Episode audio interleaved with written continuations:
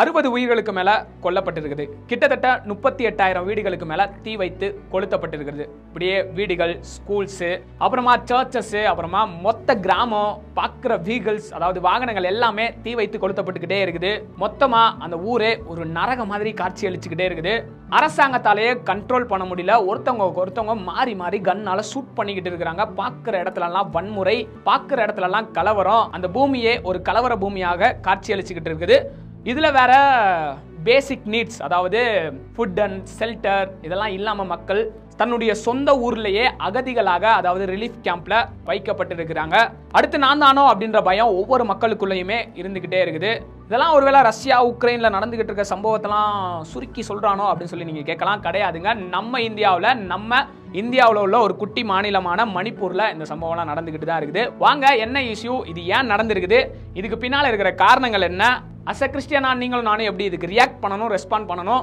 அப்படின்றத தான் நம்ம இந்த வீடியோவில் பார்க்க போகிறோம் ஸோ வாங்க பார்ப்போம். மணிப்பூர் வெறும் முப்பது லட்சம் மக்கள் வாழ்கிற ஒரு சின்ன மாநிலம் தான் இந்த மணிப்பூருங்க. இதில் தொண்ணூறு சதவீதம் காட்டுப்பகுதி அதாவது மலைப்பகுதி வெறும் பத்து சதவீதம் தான் சமவெளி பகுதி அதாவது பள்ளத்தாக்குகள் அதாவது நம்ம பார்க்குற ஒரு தரைமட்டமான ஒரு பகுதி. ஸோ என்னடா பிரச்சனை? வளவலன்னு சொல்ல விரும்பல. கரெக்டாக சொல்கிறேன் சாதி பிரச்சனை. யாருக்கும் யாருக்கும் அப்படின்னு சொல்லி கேட்டிங்கன்னா அதாவது பழங்குடி ஸ்கெட்யூல் ட்ரைப் அப்படின்ற கேட்டகிரியில் இல்லாத மெய்த்தை அப்படின்ற ஒரு சமூகத்தினருக்கும் அப்புறமா குக்கி மற்றும் முப்பத்தி நாலு பழங்குடி மக்கள் அடங்கிய சமூகத்தினருக்கும் இடையே ஏற்பட்ட ஒரு சாதி பிரச்சனை தான் இந்த பிரச்சனை. என்ன பிரச்சனை அப்படின்னு சொல்லி பார்த்தோம்னா செல்வாக்கு பெற்ற மேல்தட்டு மக்களான இந்த மெய்த்தை சமூகத்தினர் கிட்டத்தட்ட லாஸ்ட் டென் டு ஃபிஃப்டீன் இயர்ஸாக எங்களுக்கும் ஸ்கெட்யூல் ட்ரைப் கோட்டா வேணும். அதாவது பழங்குடியின அந்தஸ்து வேணும். எஸ்டி கேட்டகரிக்குள்ளே எங்களையும் கொண்டு வாங்க. ஏன்னா குக்கி மற்றும் மற்ற பழங்குடி சமூகத்தினர் ஈஸியாக எஸ்டி கோட்டாவை பயன்படுத்தி அவங்க லைஃப்பில் மேலே மேலே வந்துக்கிட்டே இருக்கிறாங்க. எங்களால் தொண்ணூறு சதவீதம் காட்டுப்பகுதியில் இருக்கிற மலைப்பகுதியில் இருக்கிற நிலங்களை வாங்கவே முடியல. வெறும் டென் பர்சன்டேஜ் இருக்கிற சமவெளி பகுதியில் மட்டும்தான் எங்களால் நிலங்களை வாங்க முடியுதுன்னு சொல்லி சொல்லிட்டு எங்களுக்கும் எஸ்டி கோட்டா வேணும் நாங்களும் இன்னும் உயரணும் அப்படின்ற நோக்கத்தோட கிட்டத்தட்ட பத்து பதினஞ்சு வருஷமா போராடிக்கிட்டு இருக்கிறாங்க. இதை பார்த்த நீதிமன்றம் மாநில அரசுக்கு இன்னும் ஒரு நாலு வாரத்துக்குள்ள இது ஏன் இதுக்கு என்ன அப்படின்னு சொல்லி முடிவை நீங்க அறிவிச்சே ஆகணும் அப்படின்னு சொல்லிட்டு நீதிமன்றம் மாநில அரசுக்கு ஒரு ஆர்டர் ஒன்ன பாஸ் பண்றாங்க. இதை பார்த்த குக்கி மற்றும் மற்ற பழங்குடியின சமூகத்தினர் ஒன்னா சேர்ந்து மே மூணாம் தேதி பழங்குடியின மாணவர் சங்கம் என்ன பண்ணுச்சுன்னா ஒரு பெரிய ப்ரொட்டஸ்ட் ஒன்று அறிவிச்சிச்சு. அதாவது மே மூணாம் தேதி பெரிய ஊர்வலமாவே நடத்துனாங்க. அந்த ஊர்வலத்துல தான் இந்த மொத்த கலவரமே ஆரம்பிச்சிச்சு. ஸோ கலவரம் எப்படி மாறுச்சுன்னா மெய்த்தை சமூகத்தினரும் இந்த குக்கி மற்றும் மற்ற பழங்குடியின மக்களும் சேர்ந்து ரெண்டு பேரும் மாறி மாறி ஒருத்தவங்க ஒருத்தவங்க தாக்க ஆரம்பிச்சாங்க. ஸோ வன்முறை கலவரமாக வெடிக்க ஆரம்பிச்சிச்சு. ஸோ பார்க்குற வீடுகள் அப்புறமா வாகனங்கள் அப்புறமா கிராமங்களில் மொத்தமாக கொளுத்த ஆரம்பிச்சாங்க. மாற்றி மாற்றி மாற்றி மாற்றி ரெண்டு சமூகத்தினரும் ஒவ்வொருத்தவங்க மாற்றி மாற்றி வீடுகளை கொளுத்துனது மட்டும் இல்லாமல் பார்க்குறவங்களெல்லாம் சுட்டுத்தள்ள ஆரம்பித்தாங்க ஸோ இது பெரிய கலவரமாகவே மாறி இருக்கு இன்ன வரைக்கும் இந்த கலவரம் நடந்துக்கிட்டு தான் இருக்குது. ஸோ அரசாங்கத்தாலேயே கண்ட்ரோல் பண்ண முடியாத ஒரு சுச்சுவேஷனுக்கு வந்துட்டாங்க. இதிலெல்லாம் பயந்து போன மக்கள் வீடுகளை இழந்த நிறைய மக்கள் தன்னுடைய சொந்த நாட்டிலேயே அகதிகளாக ரிலீஃப் கேம்ப்ல தங்க வைக்கப்பட்டிருக்கிறாங்க. சரியான ஃபுட் அண்ட் ஷெல்டர் இல்லாமல் குழந்தைகளுக்கு சரியான மில்க் இல்லாமல் இல்லாமல் அப்புறமா கஷ்டப்படுறவங்களுக்கு வியாதியில் இருக்கிறவங்களுக்கு மெடிசன் இல்லாமல் ரொம்ப ரொம்ப ரிலீஃப் கேம்ப்ல இன்ன வரைக்கும் கஷ்டப்பட்டுக்கிட்டு தான் இருக்கிறாங்க. ஓகே ஏன் நடந்துச்சு அப்படின்னு சொல்லி பார்த்தோம்னா ஃபர்ஸ்ட் கேஸ்ட் இஷ்யூ சாதி பிரச்சனை. சாதி தான் இங்கே முக்கியமான பிரச்சனைகளுக்கெல்லாம் காரணமாகவே இருக்குது. கிட்டத்தட்ட இது வந்து பத்து பதினஞ்சு வருஷமா நடக்கலைங்க. அறுபது எழுபது வருஷமாவே மேல்தட்டு மக்களுக்கும் கீழ்த்தட்டு மக்களுக்கும் பயங்கரமான பிரச்சனை தொடர்ந்து நடந்து கொண்டே தான் இருக்குது. ரெண்டாவதா ரிசர்வேஷன் கோட்டாவை பத்தி சரியான புரிதல் இல்லை. அப்படியே புரிதல் இருந்தாலும் அதை ஏற்றுக்கூறக்கூடிய மனப்பான்மை இல்லை. பண ஆசை சொத்தாசை இன்னும் நான் பெரிய பணக்காரன் ஆகணும் அப்படின்ற ஆசை இதெல்லாம் மக்களுக்குள்ள நிறைய இருக்கிறதுனால தான் இந்த பிரச்சனை நடந்திருக்குதுங்க. மூணாவதா செல்ஃபிஷ்னஸ் ஆல்ரெடி மெய்த்தை சமூகத்தினர்கள் நல்ல செல்வாக்கு பெற்றவங்களா இருக்கிறாங்க. கிட்டத்தட்ட எண்பது சதவீதத்துக்கு மேல பார்லிமெண்ட்ல அவங்க தான் இருக்கிறாங்க. நல்ல செல்வாக்கு பெற்றவங்களா தான் இருக்கிறாங்க. ஆனாலும் எங்களுக்கு இன்னும் செல்வாக்கு வேணும். நாங்க இன்னும் பெருகணும். நாங்க இன்னும் பயங்கரமா பணக்காரங்களா மாறணும் அப்படின்ற ஒரு செல்ஃபிஷ்னஸ் இருக்கிறனால அந்த ரிசர்வேஷன் கோட்டா எங்களுக்கு வேணும்னு சொல்லி இப்போ போராடுறாங்க. கிட்டத்தட்ட ஐம்பது அறுபது வருஷத்துக்கு முன்னாடி எங்களுக்கு வேணான்னு சொன்னவங்க மறுபடியும் எங்களுக்கு வேணும்னு சொல்லி போராடுறாங்கன்னா இதுக்கு முக்கியமான காரணம் என்னன்னு சொன்னால் பணம் அதுக்கு பின்னாடி என்ன ஒளிஞ்சிருக்குது அப்படின்னு சொல்லி பார்த்தோம்னா செல்ஃபிஷ்னஸ் நாலாவதா கோபம் பகை எரிச்சல் கசப்பு மன்னிக்க முடியாத தன்மை இதெல்லாம் கூட காரணம்னு சொல்லலாங்க. அஞ்சாவதா ஜாதி ரீதியான மத ரீதியான அரசியல் கூட பின்னாடி இருக்கலாம் சொல்லி சொல்றாங்க. பட் ஆனால் அது நமக்கு தேவையில்லை. ஸோ நம்ம என்ன விஷயத்துக்காக இதை டீல் பண்ணணும்னு நினச்சோமோ அதை குறித்து பார்ப்போம்.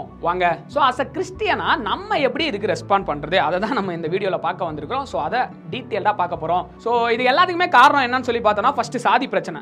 நம்ம மறுபடியும் மறுபடியும் இந்த வீடியோஸ்ல எல்லாத்துலையுமே தொடர்ந்து சொல்றது என்னன்னா சாதி பார்த்து மதம் பார்த்து இனம் பார்த்து மொழி பார்த்து பழகாதீங்க. மனுஷனை மனுஷனா மதிச்சு பழக ஆரம்பிச்சா இந்த மாதிரியான பிரச்சனைகள்லாம் வரவே வராதுங்க. இயேசு கிறிஸ்து கூட மிருகமா இருந்த மனுஷனை மனுஷனா மாத்துறதுக்காக தான் இந்த உலகத்துல வந்தாருங்க.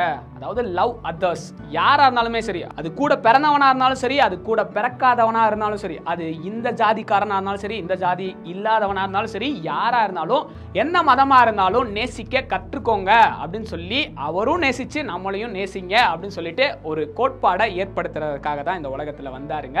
அதனால மத்தவங்கள நேசிக்க ஆரம்பிச்சாலே இங்க நிறைய பிரச்சனை வராதுங்க. முக்கியமா இவன் தலையில இருந்து வந்தவன் இவன் தோல்ல இருந்து வந்தவன் அவன் காலில் இருந்து வந்தவன் அப்புறமா அடியில இருந்து வந்தவன் அப்புறமா மண்ணில் இருந்து வந்தவன் அப்படின்னு சொல்லிட்டு நிறைய கேட்டகரி கடவுளே இப்படி பிரித்து வச்சிருக்கிறாருன்னு சொல்றாங்க. சத்தியமா கடவுள் அப்படி பிரிக்கிறதுக்கு சான்ஸே கிடையாது. ஏன்னா கடவுள் அன்பானவர். அப்படி பிரிச்சிருந்தாருன்னா அவர் கடவுளே கிடையாது. ஸோ நீங்க தான் முடிவு பண்ணணும். கடவுள் அப்படி பிரிச்சாருன்னா கடவுளே கிடையாதுங்க. ஸோ கடவுள் சாதியின் அடிப்படையில் மனுஷர்களை பிரிக்கிறதுக்காக வரல. மதத்தின் அடிப்படையில் மனுஷர்களை பிரிக்கிறதுக்காக வரல. அவர் வந்ததே அன்பை சொல்லி கொடுக்கறதுக்காக தான் வந்தாரு. ஸோ சாதி மதம் மொழி இனம் அப்படின்ற பிரிவினையில பிரிச்சு பார்த்து அன்பு கூறாம அவங்கள மனுஷனா மதிச்சு அன்பு கூற ஆரம்பிங்க. இந்த மாதிரியான பிரச்சனைகள்லாம் வரவே வராதுங்க. ரெண்டாவதாக என்ன முக்கியமான காரணம்னு பார்த்தோம்னா ரிசர்வேஷன் கோட்டாவை சரியா புரிஞ்சுக்கிற முடியல. இன்னைக்கு மெய்த்தை சமூகத்தினருக்கும் குர்க்கி மற்றும் பழங்குடியின சமூகத்திற்கும் ஏன் பிரச்சனைனா இந்த ரிசர்வேஷன் கோட்டா ஏன் அவங்களுக்கு மட்டும் கொடுக்குறீங்க? எங்களுக்கும் கொடுக்க வேண்டியதானா? இல்லைனா அவங்களுக்கும் கட் பண்ணுங்க அப்படின்னு சொல்லிட்டு இந்த ரிசர்வேஷன் கோட்டாவை சரியாக புரிஞ்சுக்கிற கேப்பபிலிட்டி இல்லைன்னே சொல்லலாங்க. இன்னைக்கு நிறைய கிறிஸ்டியன்ஸும் கூட நிறைய தமிழ்நாட்டில் வாழ்கிற மக்களுக்கும் கூட என்ன எஸ்சிக்கு மட்டும் நிறைய தூக்கி கொடுக்குறாங்க ஆனால் பிசியாக எங்களுக்கு எதுவுமே கொடுக்கலையே அப்படின்னு சொல்லிட்டு இந்த ரிசர்வேஷன் கோட்டாவை சரியா புரிஞ்சுக்கிற முடியாதனால தான் இந்த பிரச்சனைங்க. இந்த ரிசர்வேஷன் கோட்டா ஏன் ஆரம்பிக்கப்பட்டதுன்னா நல்லா கவனிச்சுக்கோங்க. ஒரு 50 இயர்ஸ்க்கு முன்னாடி தான் இந்த எஸ்சி மற்றும் எஸ்டி இந்த பழங்குடியின மக்கள் அப்புறமா பட்டியல் இனத்து மக்கள் படிக்கவே ஆரம்பிச்சாங்க ஸோ அப்படிப்பட்ட மக்கள் படிக்க ட்ரை பண்ணாங்க. அவங்களால அந்த அளவுக்கு பிக்கப் பண்ண முடியல. ஸோ அவங்களால டாக்டர்ஸ் இன்ஜினியர் பெரிய பெரிய அரசு அதிகாரிகள் இதெல்லாம் மாற முடியல. இவங்களாம் மறுபடியும் மறுபடியும் மறு கீழ் கீழே கீழே கீழே தான் போய்கிட்டு இருந்தாங்க. ஸோ அப்படி ஏற்படுத்தப்பட்டது தான் இடஒதுக்கீடு. ஸோ இந்த மாதிரியான மக்களும் டாக்டர்ஸ் இன்ஜினியர்ஸ் அப்புறமா பெரிய பெரிய போஸ்டிங்லாம் போய் இருக்கணும் அப்படின்றதுக்காக தான் அவங்களுக்கும் ஒரு டென் டு ஃபிஃப்டீன் பர்சன்டேஜ் ஒதுக்குனாங்க. அந்த மாதிரி ஒதுக்குனனால தான் அந்த கீழ்த்தட்டு மக்களும் மேலே வர முடிஞ்சிச்சுங்க. ஸோ இதற்காக தான் இந்த ரிசர்வேஷன் கோட்டா ஏற்படுத்தப்பட்டது. இப்போ எக்ஸாம்பிளாக சொல்கிறேன் பார்த்துக்கோங்களேன் ஒரு மேல் தட்டில் இருக்கிற ஒரு டாக்டரோட பையனை அவர் நீட் படிக்க வைக்கணும்னு வச்சுக்கோங்களேன். ஒரு ஒன்றரை லட்ச ரூபாயோ ரெண்டு லட்ச ரூபாயோ வருஷத்துக்கு கொடுத்து அவர் நீட் கோச்சிங் கிளாஸ் அனுப்பி அந்த பையனை படிக்க வச்சிருவாரு.